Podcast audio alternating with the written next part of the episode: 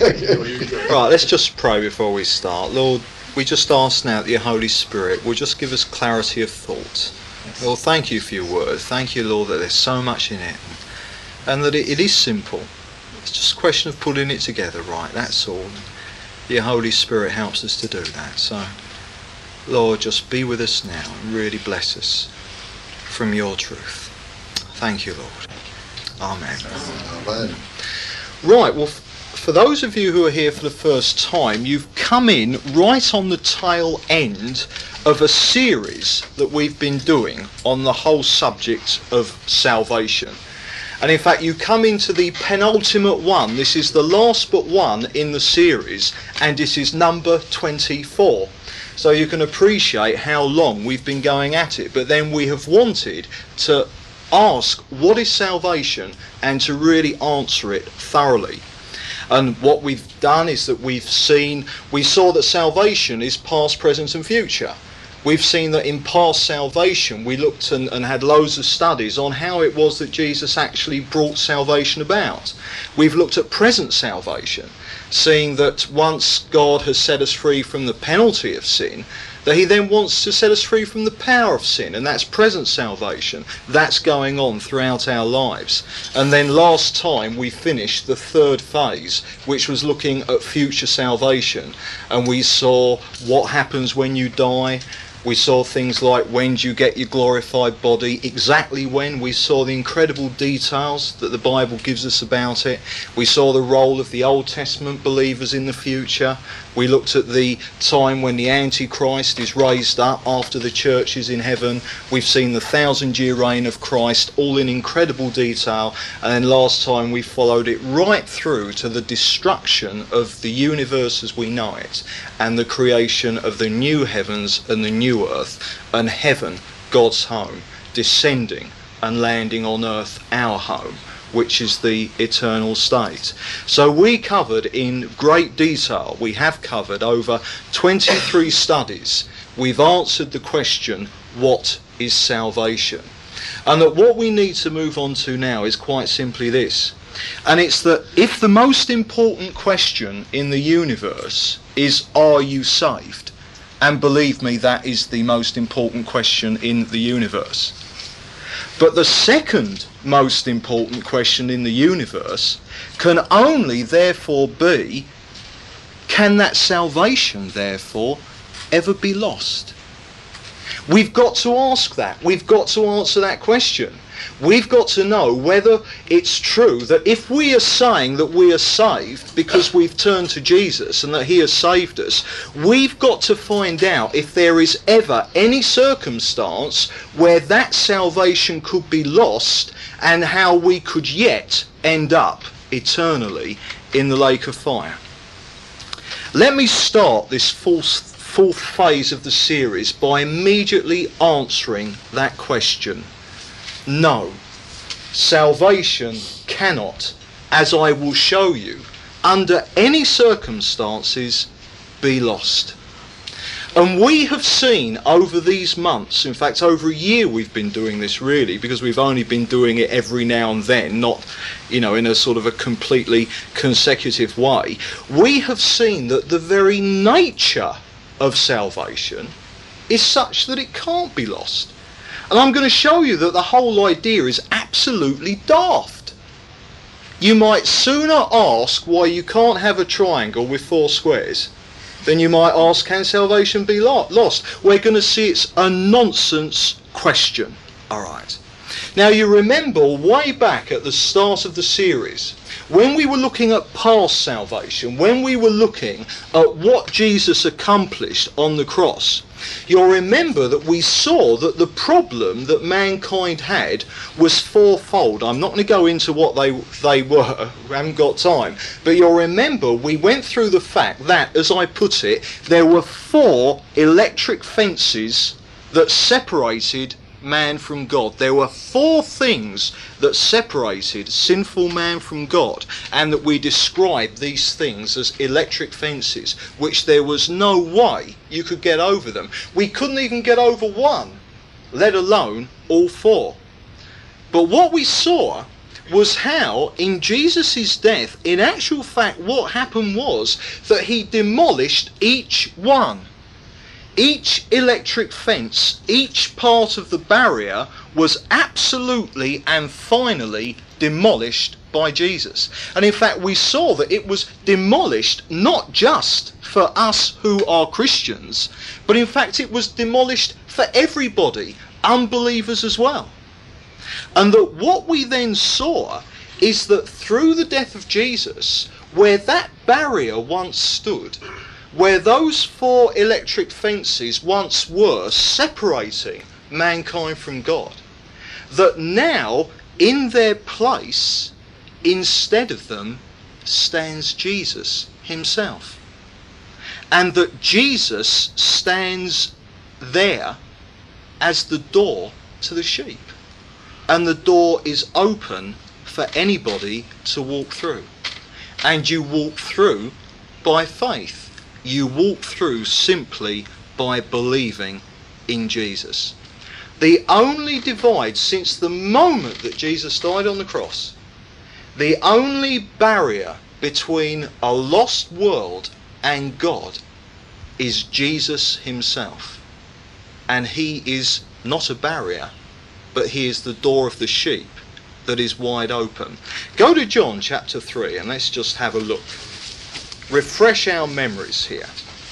Because we're establishing the nature of salvation very quickly so that we can see how silly it is, the idea that it can be lost. And in John 3, verse 16, For God so loved the world that he gave his only Son, that whoever believes in him should not perish but have eternal life. For God sent the Son into the world, not to condemn the world, but that the world might be saved through him. He who believes in him is not condemned. He who does not believe is condemned already because he has not believed in the name of the only Son of God. And you'll see there immediately the reason why there are people who are condemned isn't because of their sin, Jesus dealt with their sin when he died on the cross. It's because they haven't believed in Jesus, because they haven't gone through the door, and therefore they are lost. But what we need to see is that the whole thing accomplished by Jesus himself, and that we simply walk through by believing in him. And that this walking through is faith, it's believing and that is all. Go to Romans 5. Let's just re establish this. All this we've covered in greater detail, but let's have a quick look again. Paul says, Therefore, since we are justified by faith, we have peace with God through our Lord Jesus Christ. Go to 2 Corinthians. Chapter 5, verse 21.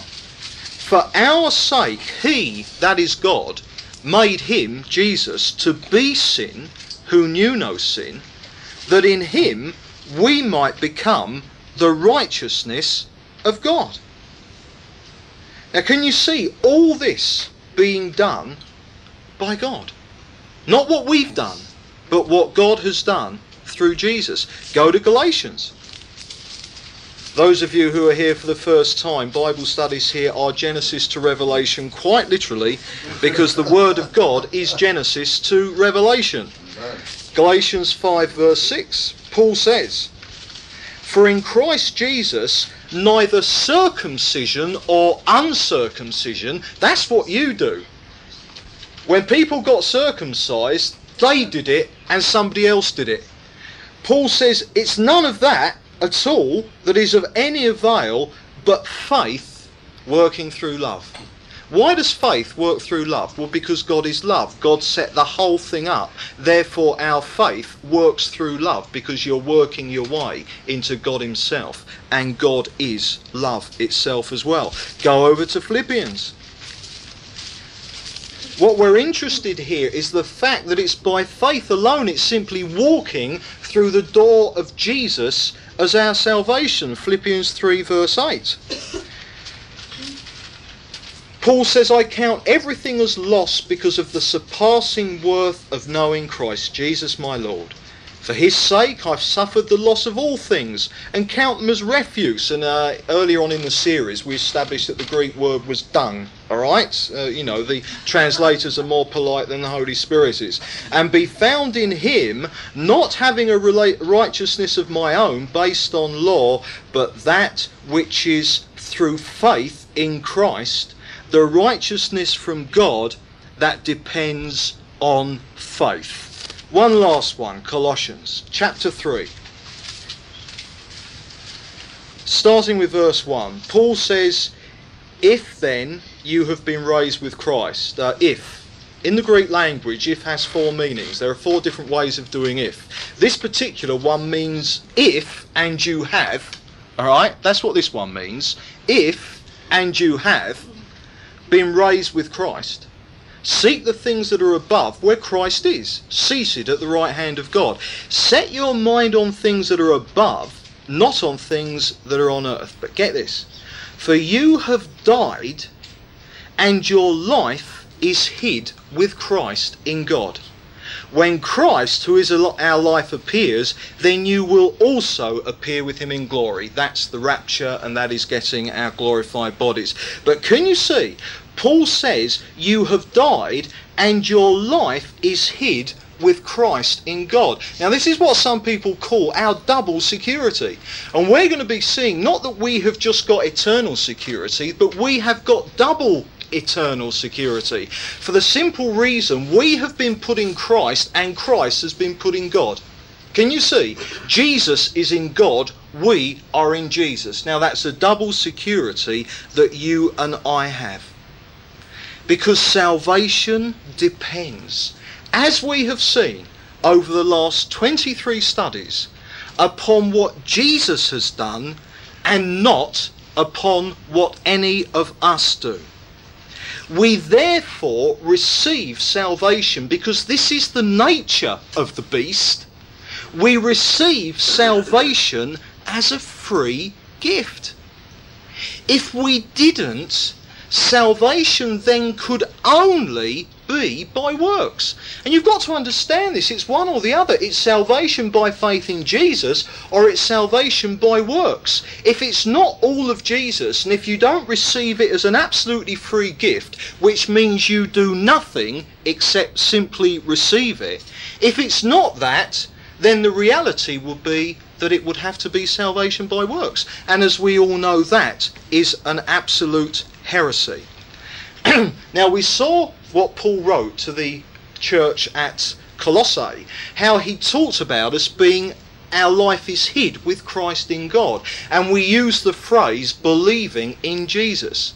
And in fact, again, in the Greek, when you get these phrases, believe in Jesus or some believe on the Lord Jesus, but the idea of believing in or being in Christ, and in Christ is one of Paul's favourite phrases, the actual Greek contains the idea not just of believing in Jesus, but of believing into Jesus. Now, when I was a kid, uh, I was brought up just a mile up there, all right, down there in Roding Valley and there were some shops right by a station. And when I was a kid, you know, mummy used to, you know, sort of trot round the shops, and of course I was just a toddler, I'd have to go with her. And the shops were right by the entrance to Roding Valley Station. Now, I was obsessed with trains. And of course, being an overland section of the underground, what happened was that the trains would draw in with the automatic doors. Now, if I ever saw my chance, if I ever saw a train pull in the station, if I knew that I had time, I'd pull my hand out of mum's hand, mm. I'd belt into the station, I'd jump on the train before the door shut, and in fact, down here at Chigwell, I mean, the station master, it was quite regular for him to be taking me off the train and phoning mum at home because I did it so often. Now, can you see, I love trains. And that what happened was that I, I believe, I, I was so committed I was so determined, I thought trains were so great, that I literally believed myself into trains. Nothing would keep me away from it. Now that's exactly the same as with the Lord. You believe into Jesus. And the point is that when you receive Him as your Saviour, you are then in Him, you've believed into Him, but the point is that once you have done that, once you have believed yourself into Jesus, you can never, ever get out. Go to John chapter 10, because what we're going to concentrate on now are some places in the scripture where it is definitely, clearly, unmistakably taught that salvation can never ever be lost. And John's Gospel, chapter 10, we're going to have a look at, look at a few. Let's start off in John 10 and verse 25. Now, this is Jesus speaking.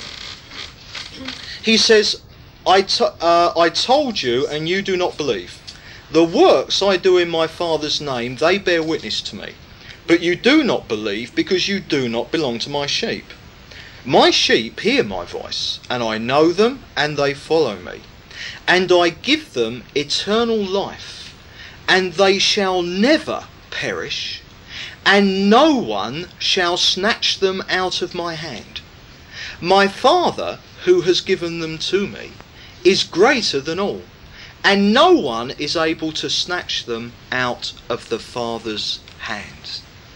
Now, can you see you and I are in the Lord's hands quite literally?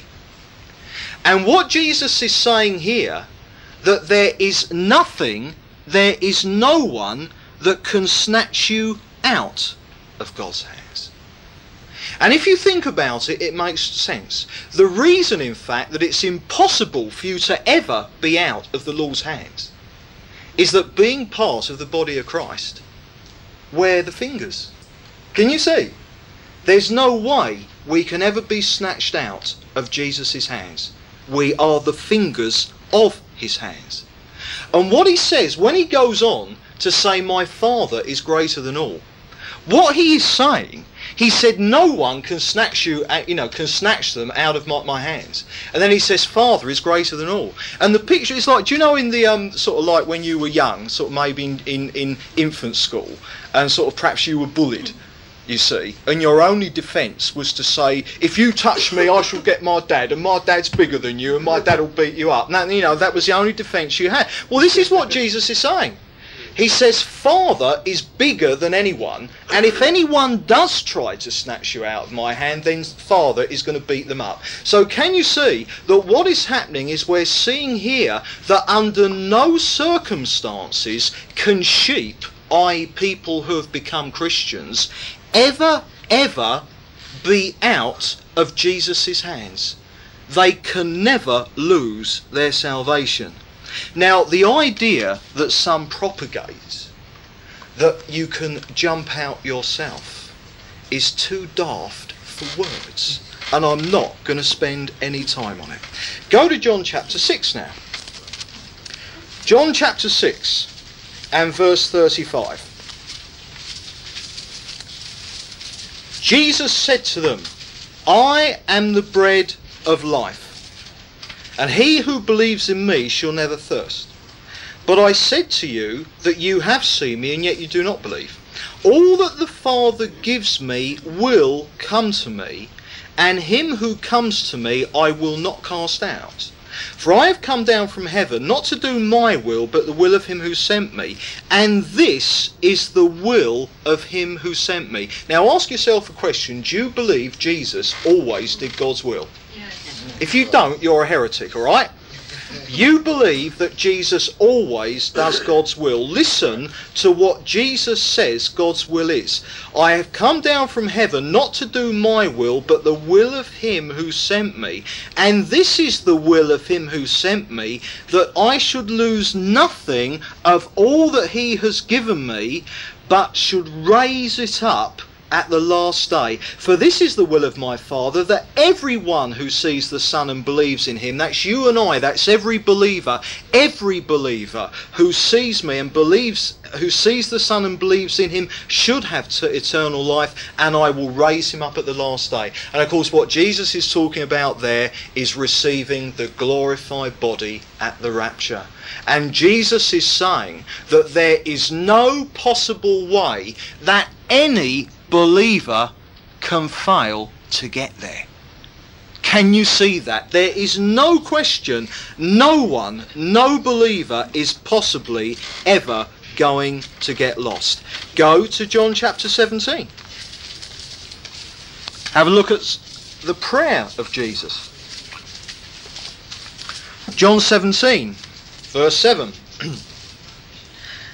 now they know that everything that you have given me is from you. For I have given them the words which you gave me, and they have received them, and know in truth that I come from you, and they have believed that you sent me. I am praying for them. I'm not praying for the world, but for those whom you have given me, for they are yours. And all your all mine are yours, and all yours are mine, and I am glorified in them.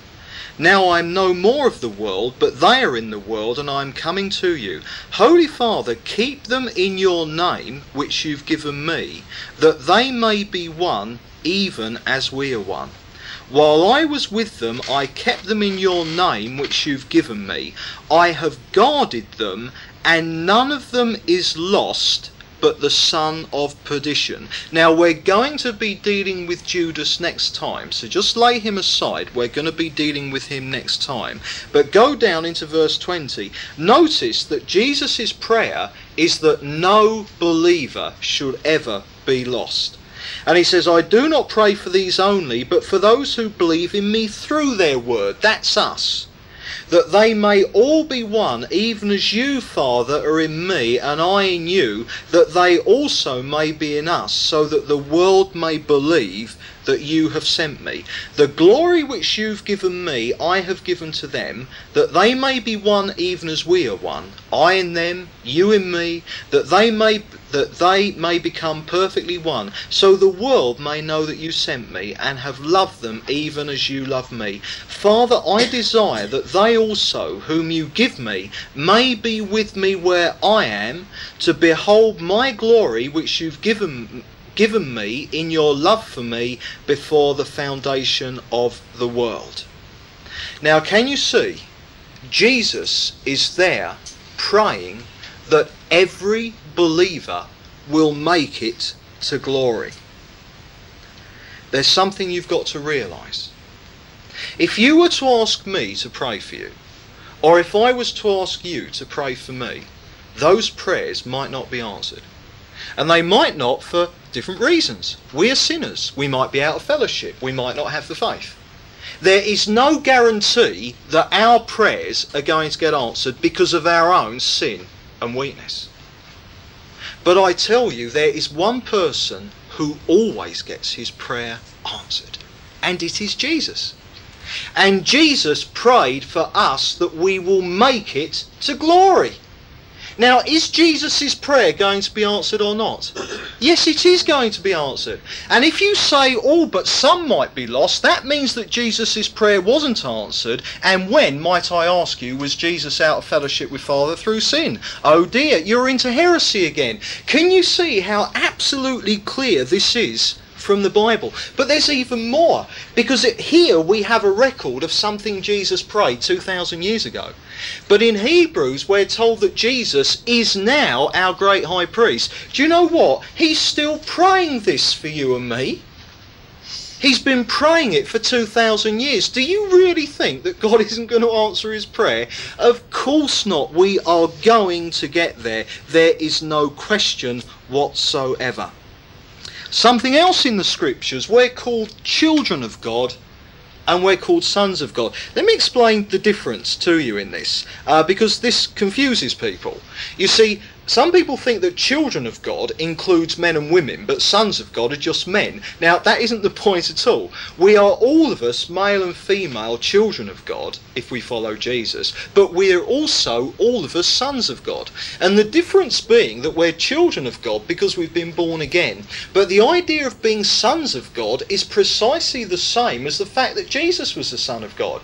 To the Jewish mind and to the Old Testament, the point about being son of meant that you were as good as the Father. In Jewish families, when the son was born, that son grew up to represent the very Father himself. So, therefore, the phrase Son of God, when speaking of Jesus, meant that he was absolutely God himself. All right, that he absolutely had everything that the Father had. And the point about us being sons of God as well is that the inheritance, everything Father has, is ours too. All right? So that's a distinction where children of God, we're born again and we're his literal children, but we're sons of God because one day we're going to get the inheritance. And the inheritance is that eventually, in glorified bodies, we will be exactly like Jesus himself. But go to John chapter 1. Let's just follow this theme through that we are children and we are sons of God. John chapter 1, verse 12. To all who received him, this is talking of Jesus, who believed in his name, he gave power. Now, there are two Greek words for power. One is dunamis, alright? Now, that's used of the power of the Holy Spirit. It means dynamite. That isn't this word here. The word here is exousia, and it means the right, alright? The legal right. So, herefore, what we've got, all who received him, who believed in his name, he gave the right to become children of God who were born not of blood, nor of the will of flesh, nor of the will of man, but of God. Go to Romans 8, Romans chapter 8. Romans chapter 8, verse 15.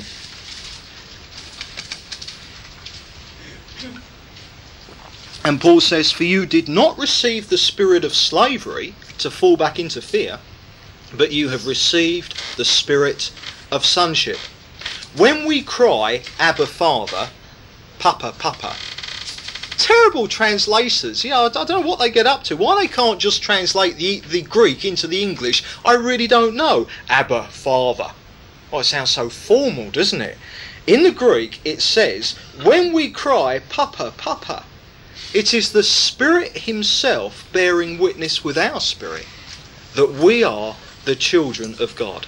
And if children, then heirs heirs of God and fellow heirs with Christ, provided we suffer with him in order that we may also be glorified with him. Can you see? We are sons. We are in the family. We have been born again. And go to 1 John, the first epistle of John, and chapter 3.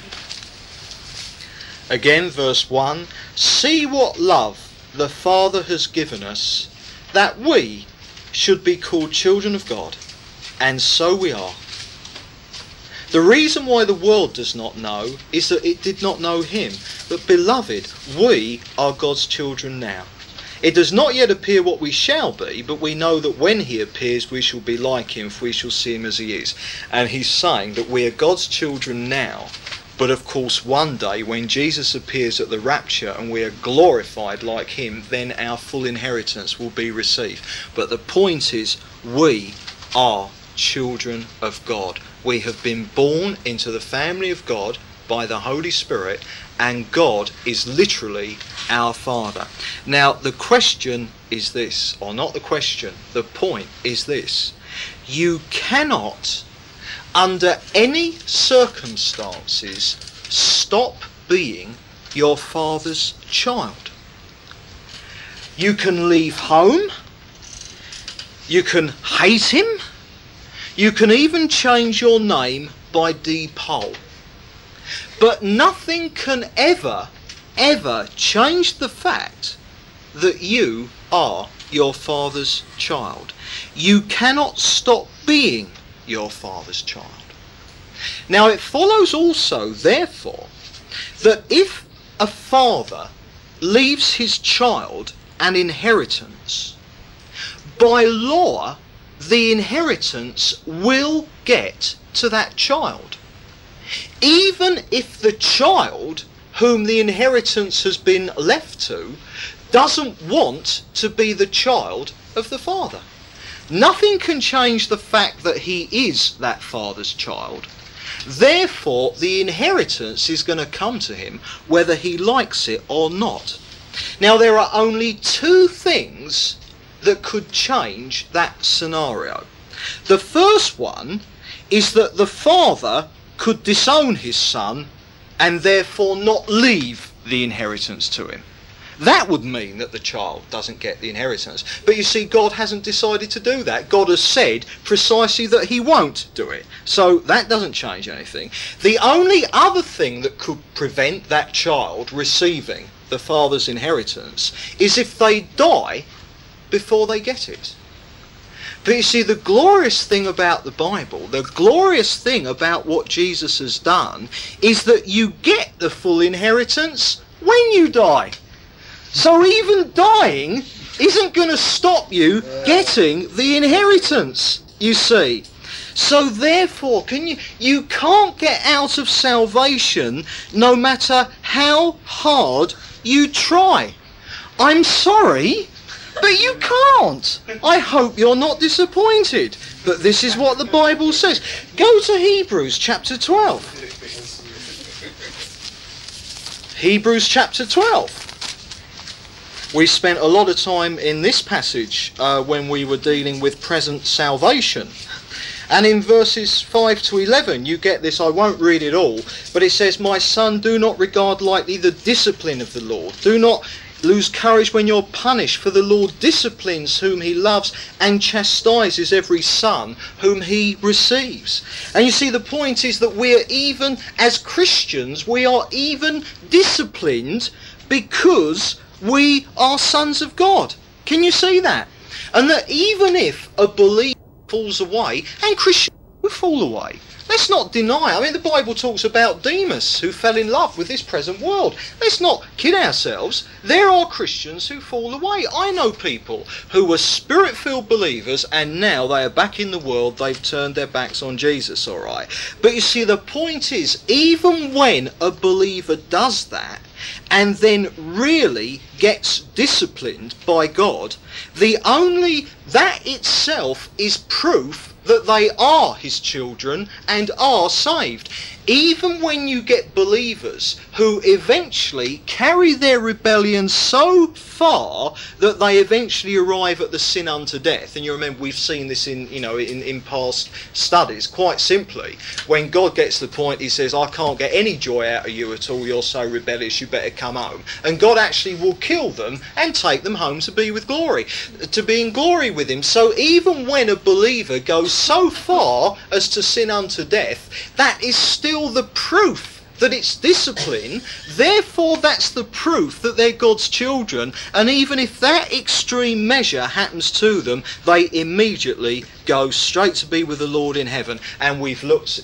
uh, at earlier studies at the example of King Saul and Ananias and Sapphira. So even the sin unto death for really rebellious, fallen away believers is proof that even they absolutely forsaken the Lord, though they are, having absolutely forsaken him, even they are still saved because salvation cannot be lost. And there's one more problem with this as well. Will someone please tell me how you get unborn again? Will someone show me that? I know that there are Christians who believe that you can lose your salvation, but if there are any of you here, can you show me where the Bible teaches you can get unborn again of the Holy Spirit? Can you I'm showing you how ridiculous the whole notion is. Now let's have a look at something else. You go to 2 Corinthians. 2 Corinthians and chapter 1 and we're going to have a look Uh, at the teaching in the Bible about the fact that as believers, when you became a believer, when you received Jesus as your Saviour, you were sealed with the Holy Spirit. 2 Corinthians 1 and verse 21. It is God who establishes us with you in Christ and has commissioned us. He has put his seal upon us and given us his spirit in our hearts as a guarantee. Go to Ephesians. Ephesians chapter 1 and find verse 13.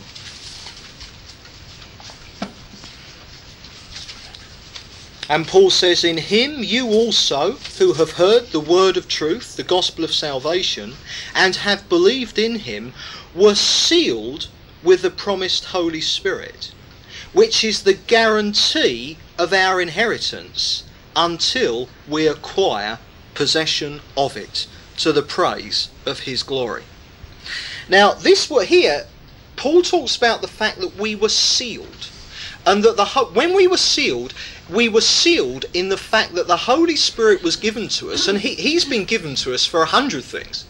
But one of the things He was given to us for was that He would be the seal and the guarantee that we shall make final, absolute salvation. And the Greek word for guarantee there is arrabon. And what it refers to was the king's seal in the ancient world. Now, what you sort of had is, is that in the ancient world, when a king, I mean, they didn't have very reliable mail services then, all right? You know, I mean, they didn't have the GPO. I don't know whether it would have been an improvement if they did, but they didn't have the GPO. Therefore, it was always risky to send any kind of communication. Now, when a king sent a communication, of course, there had to be a guarantee that that communication got there. And they would have a signet ring, and when they wrote the letter or the papyrus or whatever it was, they would get hot wax on the ring, and well, they pour the hot wax and seal that communique, and then they stamp it with the signet ring of the king. Therefore, that communication was sealed with the king's signet signet ring. Now, what that seal involved was two things. It involved, firstly, ownership. It was saying, this is the property of the king. And therefore, secondly, it involved security. Because if anyone interfered with a communique sent from the king, the punishment was immediate death. It was a capital uh, a capital punishment sentence. So therefore, in the ancient world, when a king sent a letter with his seal on it, it definitely arrived where it was headed for. And in precisely the same way, we will arrive at full and ultimate salvation because we have been sealed with the Holy Spirit. Go to Revelation chapter 5. Let's just have a quick look about God's seals. Uh, because God has various things that He seals. You know, He wants them secure, you see.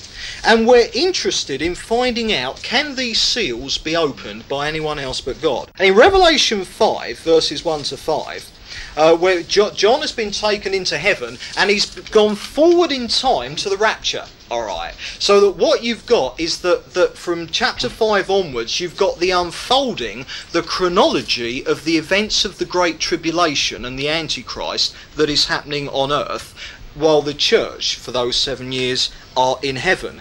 And what we're going to see now is the scroll that as it was unrolled, each bit of the scroll was a judgment that God poured out on the earth. Revelation 5 verse 1 I saw in the right hand of him who was seated on the throne a scroll written, and on the back sealed with seven seals. And I saw a strong angel proclaiming with a loud voice, Who is worthy to open the scroll and break its seals? And no one in heaven or on earth or under the earth was able to open the scroll or to look into it. And I wept much that no one was found worthy to open the scroll or look into it. Then one of the elders said to me, Weep not, lo, the line of the tribe of Judah, the root of David, has conquered, so that he can open the scroll and its seven seals. And can you see the point here is that only Jesus can open something that God has sealed.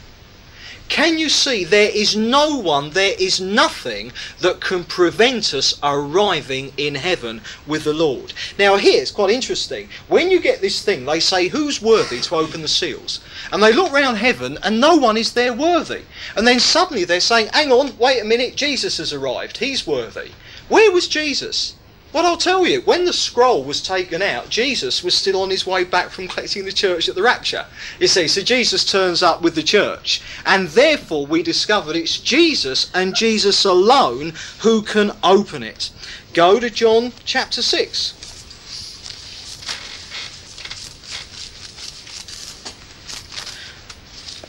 John chapter 6 and verse 27. Jesus says, do not labour for food which perishes, but for the food which endures to eternal life, that the Son of Man will give to you. For on him has God the Father set his seal. Jesus has been sealed by God. What does that mean? It means that no one, but no one, can touch him. Go now back to Ephesians. Ephesians chapter 4 and verse 30. And do not grieve the Holy Spirit of God, in whom you were sealed for the day of redemption. So, what does that mean? It means that no one can touch you. Alright. We, because we are sealed with God the Father's own seal, are as safe as Jesus is. And I'll tell you, the chances of you, if so be you are a believer, ending up in the lake of fire are precisely the same as the chances of Jesus ending up in the lake of fire. Doesn't that make you feel nice? I'm really pleased about this. Now, also, there's something else. You remember we saw that that word guarantee in the Greek was arrabon, a guarantee, a seal. But what's interesting is that in modern Greek, arabona, same word just with an A on the end, arabona is an engagement ring. And the, the point is that we, because we are believers and therefore members of the church, we are betrothed to Christ. We are going one day, and remember, we've seen exactly when that is in past studies, we are going to become the bride of Christ. And we saw that in Jewish weddings, they didn't have an engagement as a trial period, but that when you became, when you got betrothed, when you ask someone, Will you marry me? and they said, Yes, I will, that betrothal was binding. It wasn't a trial period to see how you got on, it was binding, it was irrevocable. And nothing less than a divorce could actually get you out of it, even though you hadn't been married. Jewish engagement in the Old Testament was irrevocable. Therefore, the point is, we are betrothed to Jesus. When we got converted, we were engaged to Jesus by virtue of becoming part of his church. And because it's irrevocable, we will make the marriage of the Lamb, which we've seen happens in heaven at the end of the seven years while the tribulation is on earth. The marriage takes place, and then down to earth for the marriage supper of Lamb, of the Lamb which kicks off the thousand year reign of Christ. And we've seen, obviously, that we will make it to that marriage, to the Lamb, because we've been sealed, we are betrothed to Jesus. Let's just look at one or two other scriptures which are positively positively showing us that salvation can't be lost. 1 Corinthians chapter 1 and verse 4.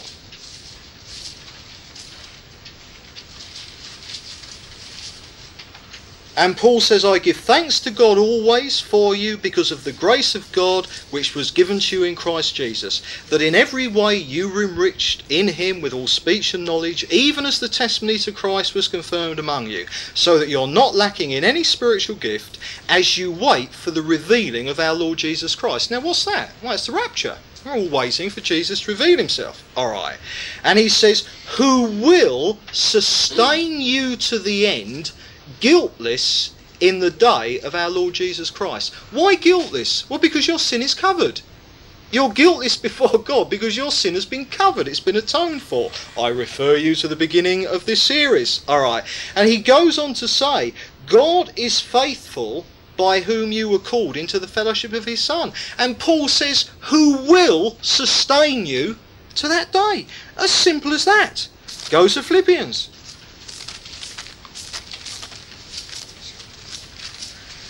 Philippians chapter 1 and verse 6. Paul says, I am sure.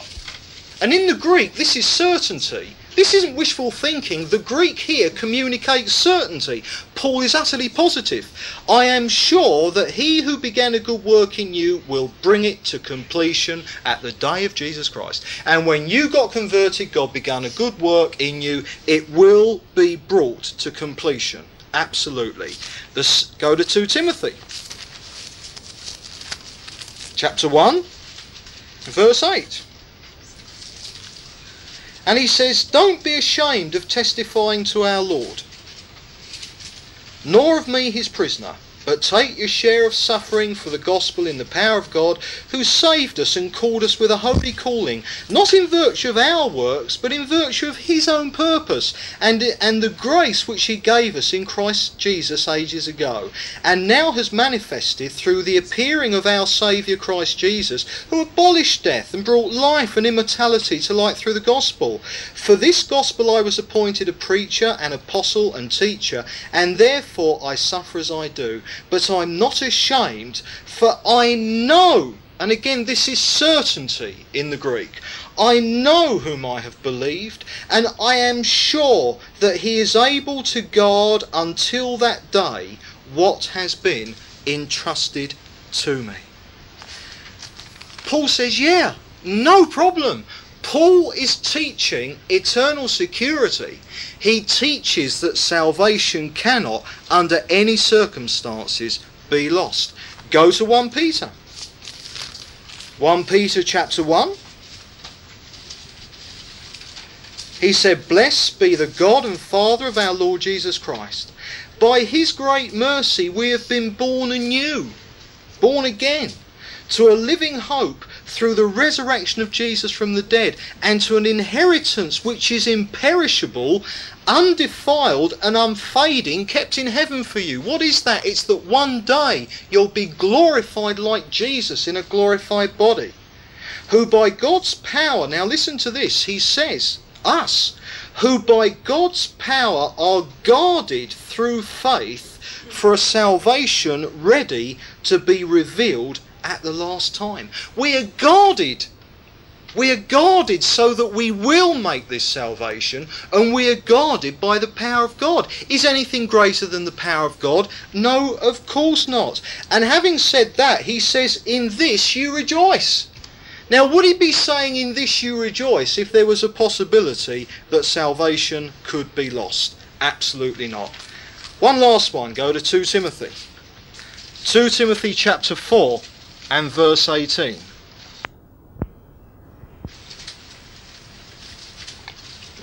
Two Timothy chapter four and verse eighteen. Now listen to this. I like this. This is a goodie.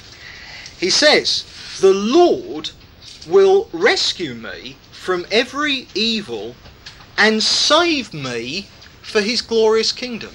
Now we've seen that the Greek for salvation, the word salvation, the verb sozo, it just means to save or to deliver. The idea being that you are saved from something, whatever that something is.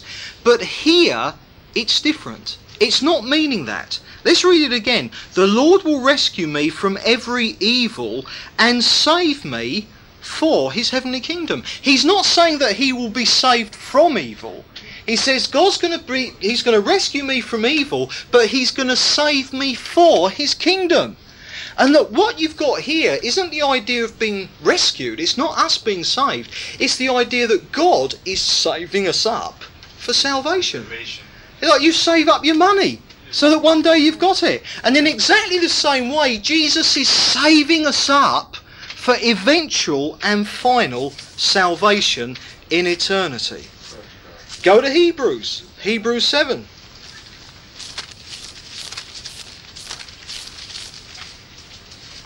Hebrews 7, verse 23. And this is sort of kind of talking about Jesus as being our great high priest. We'll, we'll start at verse 23, Hebrews 7:23. The former priests were many in number. This is sort of showing how Jesus' priesthood was the real thing.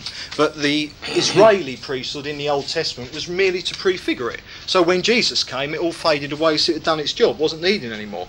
The former priests were many in number because they were prevented by death from continuing in office. See, they died fat lot of good that is. But he holds his priesthood permanently. The reason being, Jesus has already died. you see, and he rose again from the dead, he'll never die again. Consequent, because he continues forever. Consequently, he is able for all time to save those who draw near to God through him, since he always lives to make intercession for them. Now, in my version, it says for all time. Not a very good translation. The Greek word is panteles, and it means finally or completely or utterly. So the best translation is that he is able to save to the uttermost those who draw near to God through him. So that what we're seeing here is that Jesus' salvation for us is absolutely to the uttermost. Keep your finger in there, but just go to Luke 13. Because this word pantelis, in Luke 13, we've got the negative form of it. And we're actually going to see what the opposite of pantelis means, and that will give us an idea of what uh, pantelis itself does mean. And in Luke 13 and verse 11, um, we read this. This was the woman who came to Jesus, who was all bent up, she was twisted, okay? And he laid his hands upon her and immediately she was made sorry verse 11 and the woman came who had a spirit of infirmity for, eight, for 18 years she was bent over and could not fully straighten herself but when Jesus saw her, he called her and said, Woman, you are freed from your infirmity. He laid his hands upon her. Immediately she was laid straight, made straight. Now, the opposite of pantelis is in there. She could not fully straighten herself.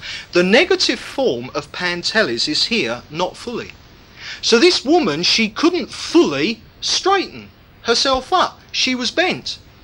So therefore, the opposite of not fully is absolutely. If I stand up straight, I am totally 100% straight.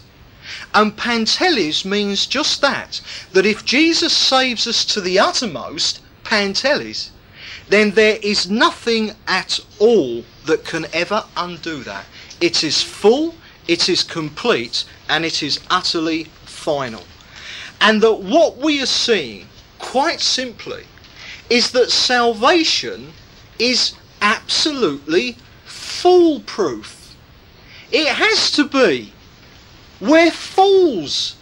We'd fall out if it wasn't. It's got to be foolproof.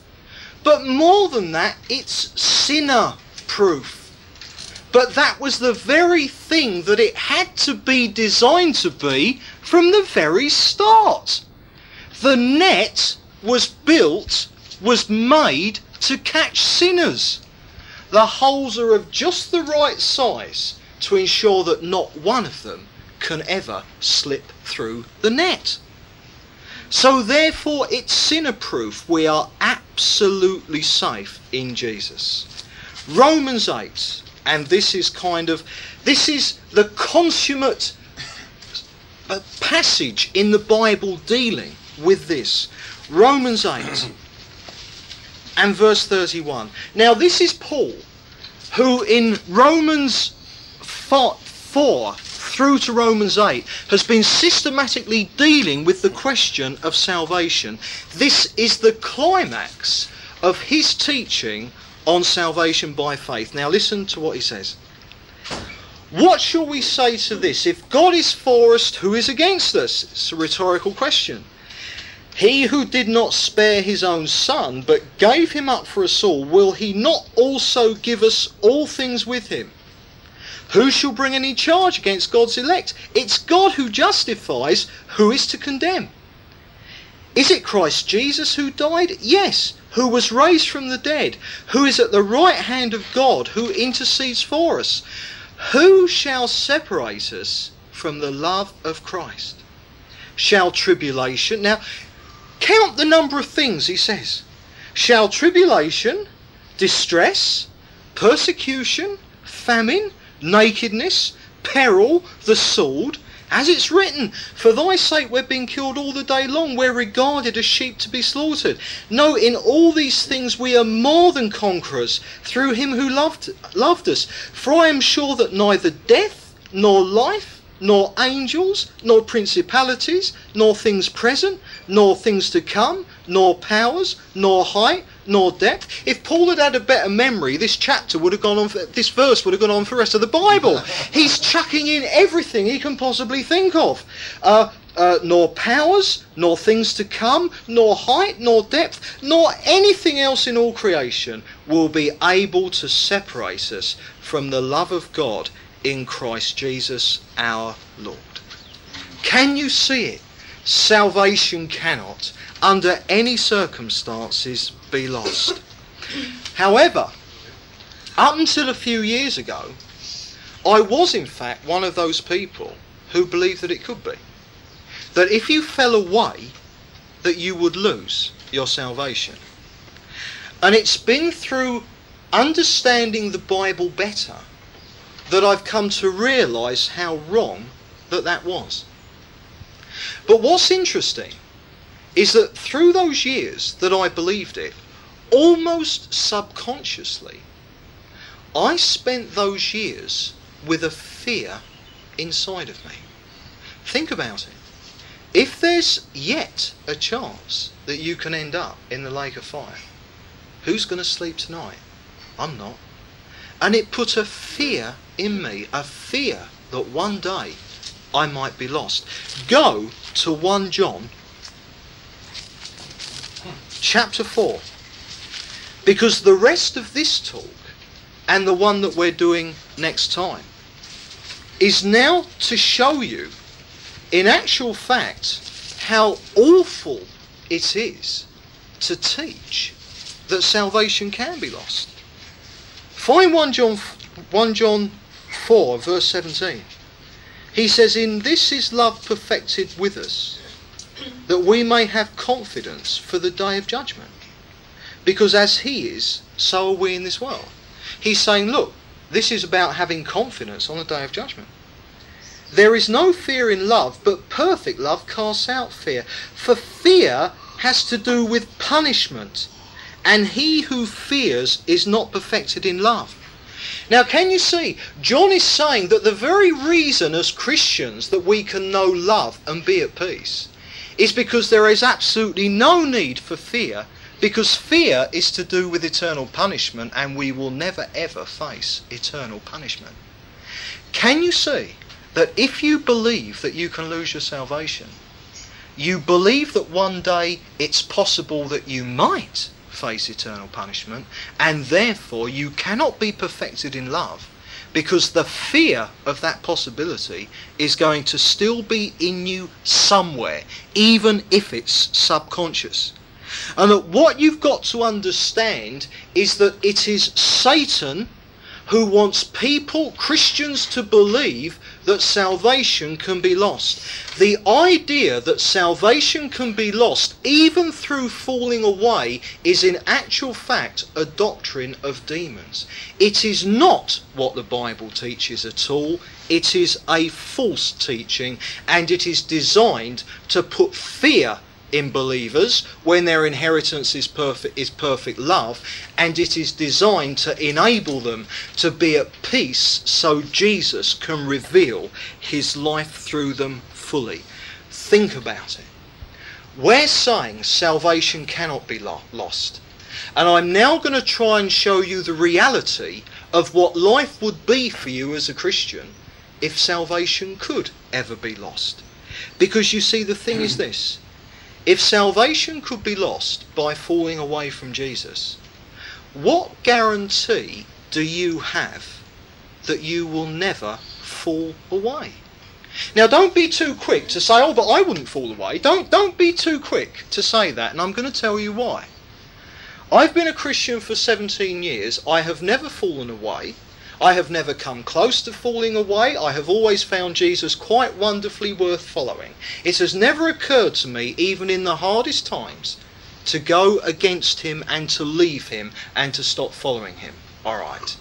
And I have no intention whatever of doing it either. But the thing is this just supposing that tomorrow the Lord took Belinda home. Now that would devastate me as it would anyone. But in that devastation, I could find the strength and comfort that I needed in the Lord and knowing that Belinda was happy with him in heaven. But you see, the point is this supposing she got killed by someone running her over. And supposing I was so angry and so bitter that I wouldn't forgive that person. And supposing that then, in my grief and in the tragedy, I then became embittered and sour against God. Christians do. It can happen. Therefore, I might well end up actually having fallen away and backslidden from God. And not one of you can say with any guarantee that it would never happen to you. I don't want it to happen. It doesn't have to happen. But we are sinners, and sometimes in extreme circumstances like that, how would you be if it was your little girl who was on that school bus that the IRA blew up? How would you feel? Now, I would not condone any Christian who couldn't forgive them if it was their daughter, and I certainly wouldn't condone them for falling away. But I would be very, very slow to say, oh, I wouldn't do that. Because I would have never been in the situation that caused them to do it. Therefore, in a situation like that, are you then really going to say that that person is lost? And what I want you to understand, it could happen to any of us. Absolutely any of us, no matter how much we love the Lord at the moment. Look, be realistic.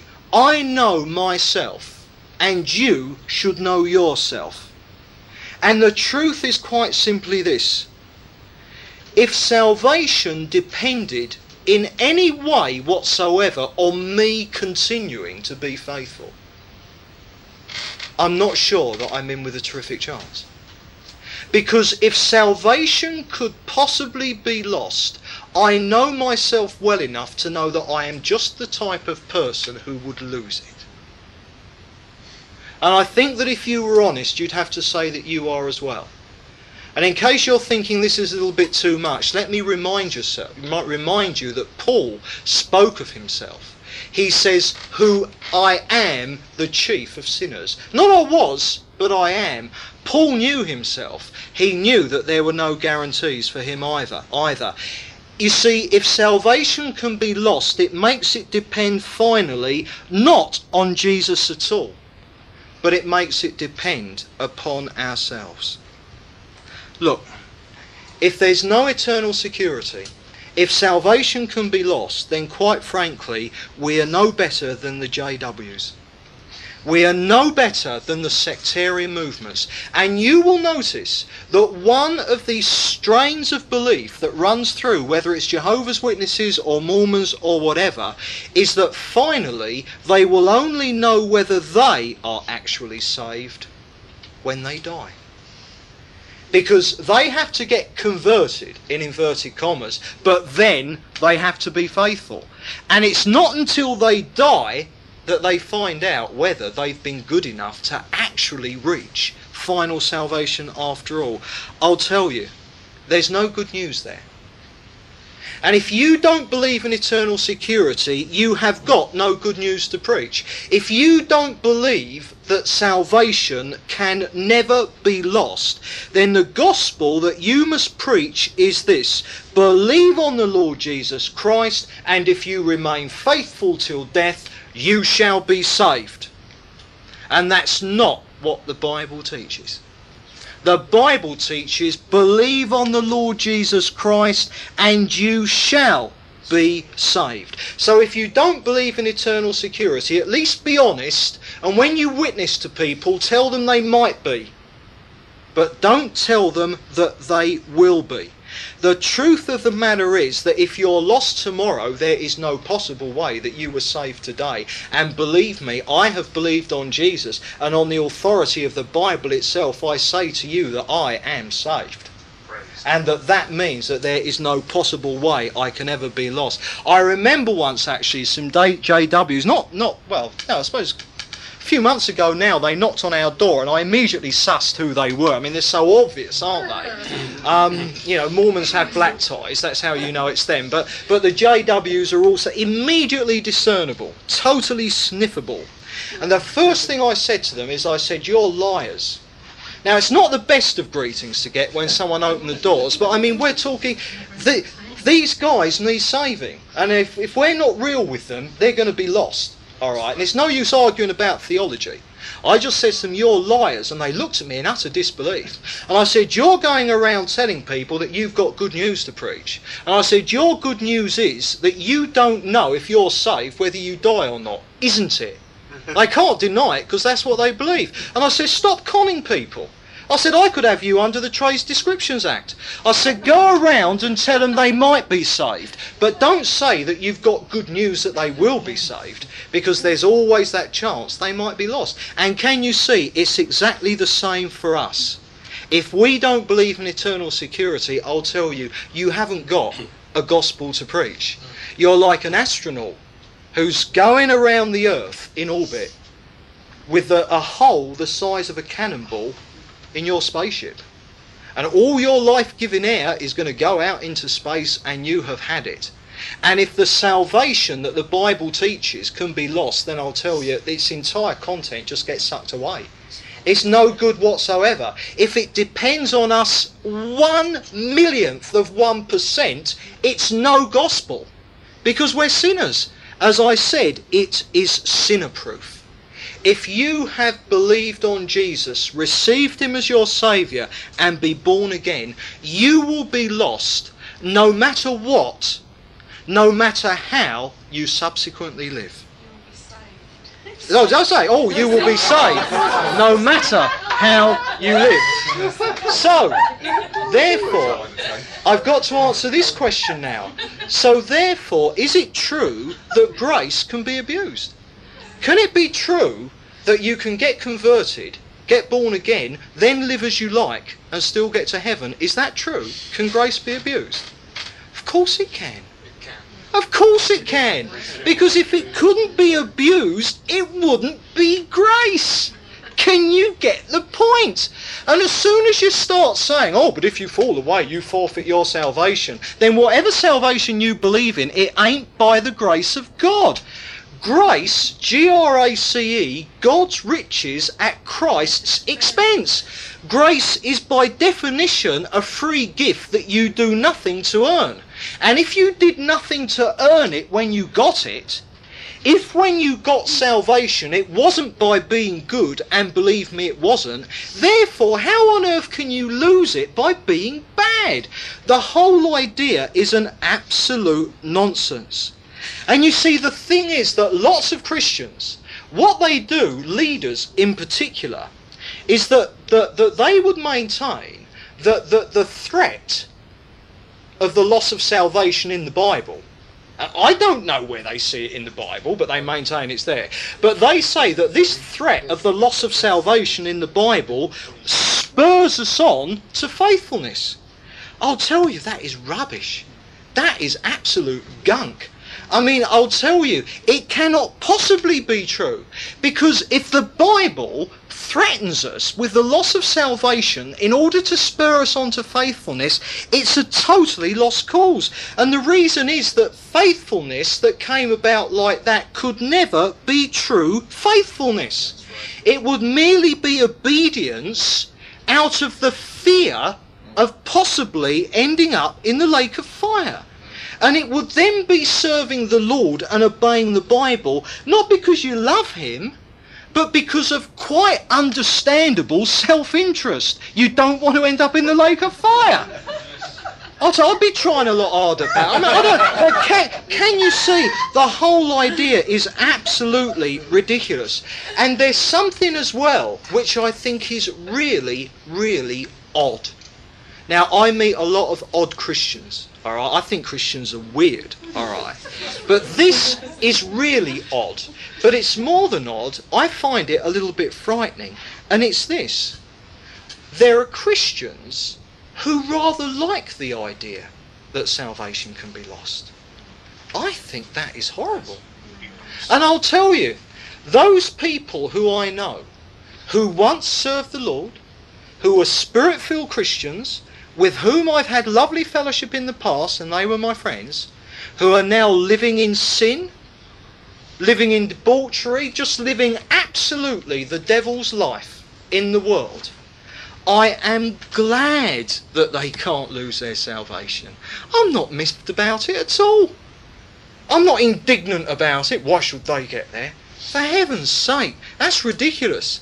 I'm going to get there, but I don't deserve it. So the fact that they're being so rotten now, what possible difference does that make? And you see, the thing is, with these believers who are into you can lose your salvation if you're not faithful, and who kind of hang it over you, the reason they do it is because it makes them feel good, because they are being faithful. And you see, the truth of the matter is, we do like our sinful natures love to make our own little contribution to salvation, don't we? And that if we get glorified, isn't that a lovely thought if we at least contributed to it a little bit? Well, I'll tell you, you won't contribute to it at all. Absolutely not. It's all of Jesus. It is pride, pure and simple. And this hanging the threat of salvation over believers in order to spur them on. I will tell you, it's not just that it isn't what the Bible says, it is evil and it is satanic. And there are believers who actually need deliverance from it because of the fear and the bondage that it's put them into. For heaven's sake, we really need to understand this. It's so important. And again, I come back. If anyone feels that salvation can be lost if you're not faithful. Again, I throw out the question how can you be so sure that you aren't going to fall away? And if you are so sure, it can only be one thing that's making you so sure, so sure. It's pride and self righteousness. It's as simple as that. And believe me, better Christians than me and you have fallen away in the past. That is just simply a fact.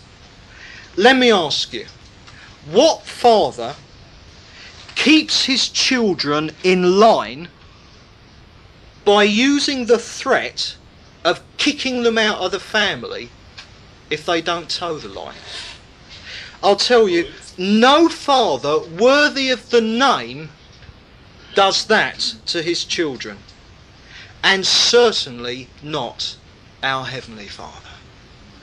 We are saved because we have received the gift that Jesus has won for us.